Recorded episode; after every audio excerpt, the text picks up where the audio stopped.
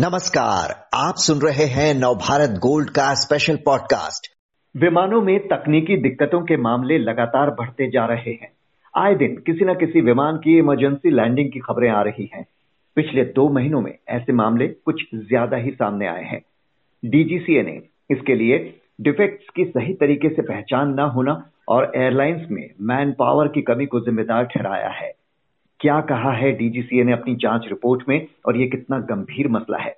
जानने के लिए बात करते हैं द टाइम्स ऑफ़ इंडिया के वरिष्ठ पत्रकार सौरभ सिन्हा से। सौरभ जी, कोई ऐसा दिन नहीं जा रहा जब किसी प्लेन में तकनीकी दिक्कत की खबर ना आ रही हो। ऐसा क्या हो गया जो ये मामले इतने बढ़ते जा रहे हैं? डीजीसीए की स्पॉट चेकिंग में क्या सामने आया? आप बिल्कुल ठीक कह रहे हैं। आज जब हम ये डिस्कस कर रहे हैं, अब से कुछ ही घंटे पहले आज ही एक ही आज ही के एक दिन में गो एयर की दो फ्लाइटों में इंजन फॉल्ट आए। एक प्लेन श्रीनगर वापस लौटना पड़ा इंजन स्नैक की वजह से और दूसरा प्लेन दिल्ली डाइवर्ट होके आया इंजन स्नैक की वजह से। और डीजीसी ने कल ही ऑर्डर इशू किया था इन स्नैक्स को लेके कि इन स्नैक्स की रोकथाम होनी चाहिए और आज ही ये दो इशू हो गए। बहरहाल कल के ऑर्डर की अगर बात करें हम्म। पिछले कुछ महीनों में स्नैक्स बहुत बड़े हैं। उन सब की डीजीसी ने जाँच करी। तो उनके जो कॉजेज हैं, तीन मोटे कॉजेज सामने आए हैं उन जांचों में, मोटे मोटे तौर पे। पहली बात यह है कि सर्टिफाइड टेक्नीशियंस की कमी है।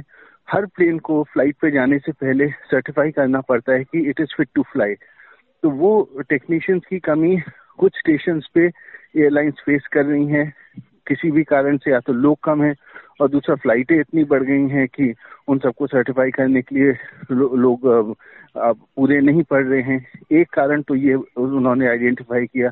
दूसरा उन्होंने जो बहुत चिंताजनक है वो ये कहा है कि डिफेक्ट्स का जो डायग्नोसिस है वो ठीक से नहीं हो रहा है।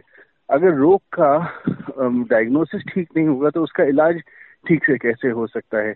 तो ये बहुत चिंताजनक बात है। और तीसरी बात एक एक एविएशन में एक टर्म होता है minimum equipment list MEL MEL का मतलब ये होता है कि एक हवाई जहाज़ में कोई ऐसा पार्ट है जो कि या तो काम ठीक से नहीं कर रहा है या खराब पड़ा है काम ही नहीं कर रहा है। लेकिन वो बहुत क्रिटिकल कंपोनेंट नहीं होता है। ऐसे एयरक्राफ्ट को एमईएल में रिलीज़ कर दिया जाता है जिसकी शर्त ये होती है कि इनको 10 दिन 5 दिन के अंदर इस पार्ट को रिपेयर या रिप्लेस करना होगा। तो ये एमईएल इस इस मीन इसका मतलब ये होता है एमईएल का। तो डीजीसीएल ने जो अभी स्नैक्स को एनालाइज किया, उसमें ये भी पाया कि एयरलाइंस का जो इंसिडेंस है, ये काफ़ी ज़्यादा जहाजों के एमईएल में छोड़ रहे हैं। अब एमईएल में छोड़ने के दो ही कारण हो सकते हैं।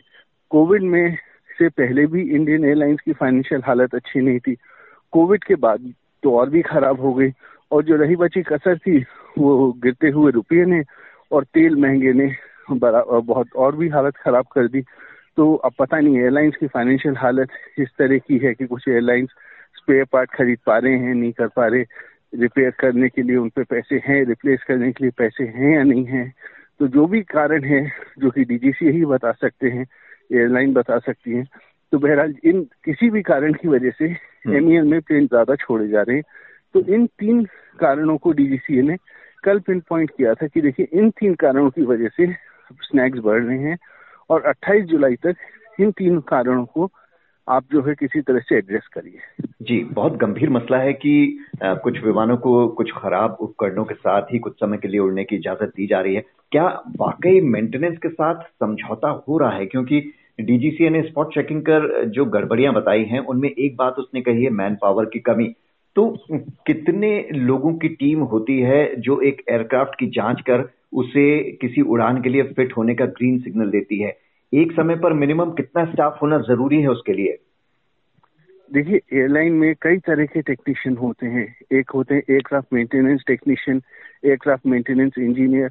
तो कई लेवल के अलग अलग रोल होते हैं और हर किसी का अपना क्रिटिकल पार्ट है। पिछले कुछ महीनों में हमने देखा है इंडिगो और गो एयर के जो एयरक्राफ्ट मेंटेनेंस टेक्नीशियन है, वो उनके काफ़ी बड़े हब्स में, जैसे दिल्ली और हैदराबाद में रिपोर्ट चेक कर रहे हैं।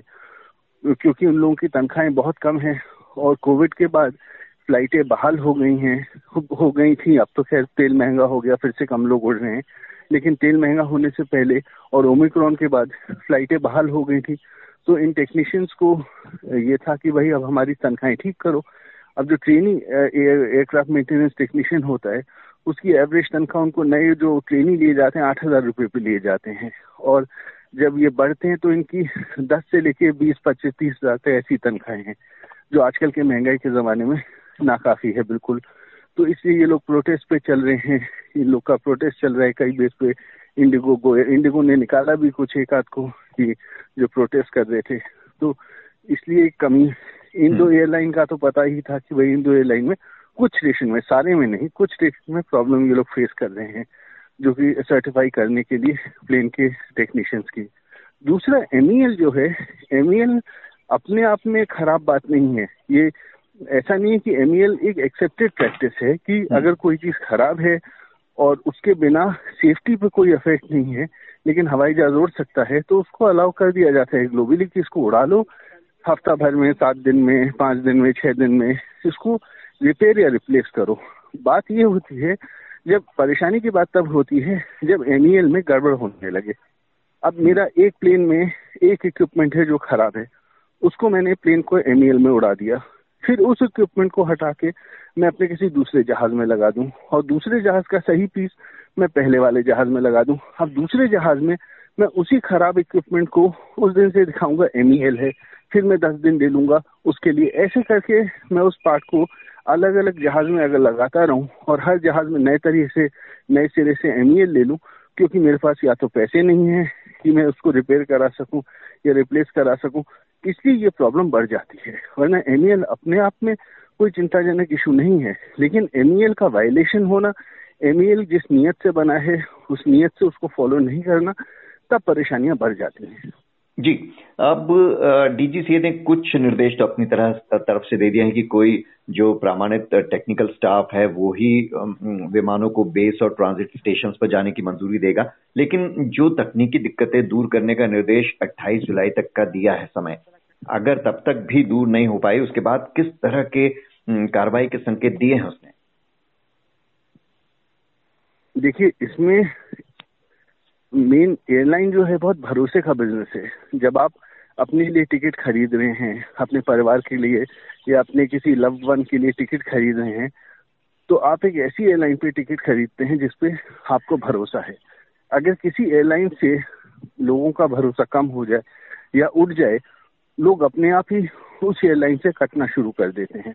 तो डीजीसीए के पास तो तमाम चीज़ें हैं ही कि वो उस एयरक्राफ्ट बहुत सीरियस हो तो वो एयरलाइन को ग्राउंड भी कर सकती है कि भाई जब तक आप अपना हिसाब किताब ठीक नहीं करती ये मतलब बिल्कुल अल्टीमेट स्टेप है कि आप जब तक अपना हिसाब किताब ठीक नहीं करते आप नहीं उड़ाएँगे लाइसेंस सस्पेंशन तक करा जा सकता है। लेकिन ये एक्सट्रीम स्टेप है। अब कुछ एयरलाइंस जो हैं कुछ उनके पास पैसे की बैकिंग है बड़ी ग्रुप्स की बैकिंग है। प्रॉब्लम आ रही है उन एयरलाइंस को जो इंडिपेंडेंट स्टैंड लोन एयरलाइंस हैं, जिन्हें, जिनके पास या तो खुद का थोड़ा कैश रिज़र्व नहीं है, और इंडिया में सिर्फ़ इंडिगो है, जिसपे अपना खुद का कैश रिज़र्व है। तो उसके अलावा किसी एयरलाइन पे कैश रिज़र्व नहीं है इंडियन कैरियर पे। और कुछ इंडियन एयरलाइंस हैं, जो बड़े ग्रुप्स द्वारा बैक्ड हैं। टाटा हैं वाडिया हैं, ऐसे ग्रुप से जिनकी बैकिंग है। तो वो ग्रुप भी, जब पर, अब कुछ ग्रुप्स तो खुशी खुशी अपनी एयरलाइन में पैसा लगाते हैं। कुछ ग्रुप्स मजबूरी से जब वो देखते हैं कि भाई अब काम नहीं चलेगा, पैसा लगाए बिना, तब वो पैसा लगाते हैं। तो कुछ एयरलाइंस जिन पे बैकिंग है या कैश रिज़र्व है, वो तो अपना हाउस इन ऑर्डर कर देंगे। परेशानी उन एयरलाइंस को होगी जो इस समय में, अवधि में जो अवधि दी हुई है, उसमें पैसे का इंतज़ाम नहीं, क्योंकि कुछ भी काम करना है, उसके लिए पैसा चाहिए। और अगर आप पैसा रेज नहीं कर पाएँगे तो फिर आपको दो ही ऑप्शन है या तो अपना फ्लीट कम करिए बिल्कुल। आज आप अगर सौ चला रहे हैं और आप पे पैसे नहीं है तो आप बोलिए कि भाई हम चालीस चलाएँगे हम चालीस जहाज़ के साथ उड़ेंगे पच्चीस जहाज़ के साथ उड़ेंगे आप अपना फ्लीट का टेल करिए आप अपना नेटवर्क का टेल करिए। तो ये अब इस तरह के क्या परमिटेशन कॉम्बिनेशन आगे आते हैं? फाइनेंशियली जो वीक एयरलाइंस है वो क्या करती हैं? वो आने हम्म। वाले समय में पता लगेगा। इस बीच जो एविएशन मिनिस्टर ज्योतिरादित्य सिंधिया ने भी इंडस्ट्री दिग्गजों से बात की है, क्या इंडस्ट्री की तरफ़ से कुछ पॉइंट्स उठाए गए हैं, कुछ बातें उन्हें बताई गई हैं, क्या कोई कदम उठाने पर बात हुई है? देखिए मिस्टर सिंधिया ने संडे को एविएशन मिनिस्ट्री और डीजीसीए के टॉप ब्रास के संग मीटिंग करी थी। ये जो इंसिडेंट्स बढ़ रहे हैं, उनको लेके। और उनका निर्देश यही था कि सख्ती से सब कदम उठाए जाएँ, कोई नरमी नहीं बरती जाए, जहाँ तक सेफ्टी का सवाल है। सेफ्टी से किसी तरह का भी कोई कॉम्प्रोमाइज नहीं होना चाहिए। फिर मंडे को वो कुछ एयरलाइंस के टॉप ऑफिशियल से मिले थे, और वहाँ पे भी ये मैसेज था कि देखिए, आप किसी तरह की मेंटेनेंस में सेफ्टी रिलेटेड खर्चे में आप कटौती नहीं कर सकते। आज की डेट में एयरलाइंस की फाइनेंशियल हालत अच्छी नहीं है। हो सकता है कि वो एयरपोर्ट को पैसा थोड़ा देर, सवेर दें या डिफ़ॉल्ट कर दें। तेल कंपनी को देर सवेर दें डिफ़ॉल्ट कर दें। स्टाफ की सैलरी तो देर से एयरलाइंस देना बहुत कॉमन हो गया है कम देना बहुत कॉमन हो गया है। कुछ एयरलाइन है जिन्होंने फाइनेंशियल ईयर ट्वेंटी टू का फॉर्म सिक्सटीन तक नहीं दे पाई हैं अपनी एयरलाइंस को भगवान जाने उन्होंने टी डी एस काटा या नहीं जो काटा वो जमा किया नहीं किया। तो वो वाली बात तो अब आ, ये खर्चे जो हैं एक बार को इनमें कुछ देर सवेर होता है। तो चलिए एक हो सक इसको नजरअंदाज तो नहीं कर सकते, लेकिन फिर भी क्रिटिकल बहुत ज़्यादा उसमें नहीं गिना जाएगा। लेकिन अगर आपके हवाई जहाज़ में किसी तरह की रिपेयर मांग रहा है, किसी तरह का स्पेयर मांग रहा है, उस खर्चे को आप डेफर नहीं कर सकते। ये बेसिकली मैसेज दिया है कि आप अपने और खर्चों को कुछ कम करिए या जो भी करिए, या नहीं कर पा रहे, आप देर से कर रहे हैं डिफ़ॉल्ट कर रहे हैं, वो आपका और आपके सर्विस प्रोवाइडर के बीच का मामला है। उसमें सरकार, अब जैसे एम्प्लॉयज़ बहुत परेशान है कि तनख्वाह पूरी नहीं मिल रही है टाइम पे नहीं मिल रही है। वो डीजीसीए को, मंत्रालय को गुहार करते तो डीजीसीए मंत्रालय ये कहता है, ये एम्प्लॉयर एम्प्लॉय का रिलेशन है, इसमें हम कुछ नहीं कर सकते। तो जो मैसेज इन एयरलाइंस को दिया गया है, इन खर्चों के बारे में हम बात नहीं कर रहे। लेकिन अगर आपके हवाई जहाज़ में किसी तरह का कोई रिपेयर चाहिए, कोई स्पेयर पार्ट का रिप्लेसमेंट चाहिए, उसमें आप किसी तरह की कटौती नहीं करेंगे, जो कि सेफ्टी कॉम्प्रोमाइज हो जी लगातार गड़बड़ियाँ जो सामने आ रही है वो बहुत ही चिंताजनक है। एविएशन इंडस्ट्री को बड़े पैमाने पर सुधार की ज़रूरत है। हज़ारों जानों का जो सवाल है। इसमें बस मैं एक बात और ऐड करना चाहूँगा। जी, जी, जी. इसमें सरकार को भी थोड़ा सा इंडिया में जो एयरलाइन बिज़नेस है उसको कॉस्ट फ्रेंडली बनाना चाहिए। Aviation turbine fuel jet fuel जो है इंडिया में one of the most expensive है दुनिया में। तो हम्म। इंडिया तो सरकार को भी थोड़ा सा ऐसा कदम उठाना चाहिए कि इंडिया की एयरलाइंस हेल्दी हो सके। अब ऐसा नहीं होना चाहिए कि आप एक अनहेल्दी आदमी को बोल रहे हैं कि देखो तुम सौ मीटर की रेस में फ़र्स्ट आओ आप उसके लिए अच्छा आप एयरलाइंस के लिए थोड़ा कॉस्ट फ्रेंडली एनवायरनमेंट क्रिएट करना होगा सरकार को।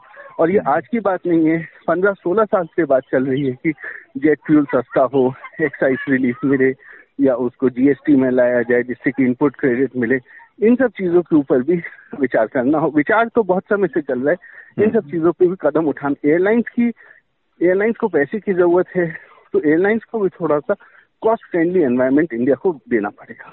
जी। विस्तार से इस मसले को समझाने के लिए बहुत बहुत शुक्रिया सौरभ सिन्हा जी।